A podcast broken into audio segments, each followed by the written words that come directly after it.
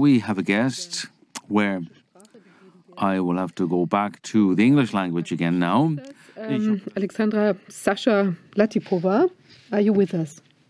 Uh, yes, hi Viviane. Hello, nice to see you again. Nice yeah, to see you. Um, let me hi, just let me just say a few words to your background. So, you're a pharmaceutical and medical device entrepreneur, and you have um, most of your professional experience in pharma and medical industries with specific focus on development, validation, regulatory acceptance, and commercialization of new clinical technologies. And you had the investigative um, group team Enigma. That sounds very mysterious, but yeah, so it's great. Maybe if you would like to add a few um, things to your background. Uh, yes, so I spent most of my career. I, I don't work um, full time, although I, I work full time for free now.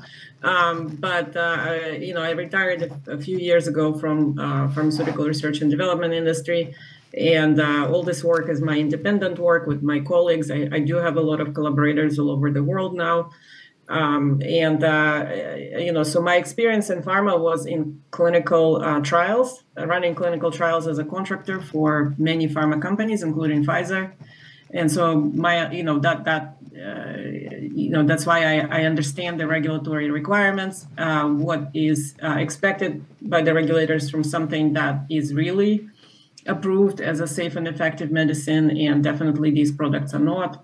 And so that that led me you know that knowledge and understanding and seeing all these um, flagrant violations of uh, regulatory frameworks all over the world by the way not just by fda but ema in europe uh, tga in australia health canada everywhere.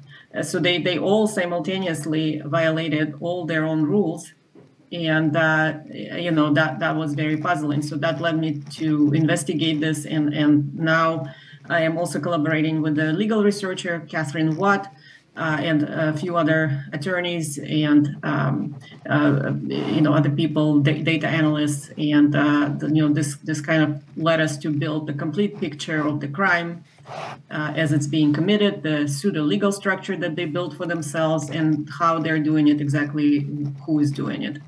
Mm-hmm.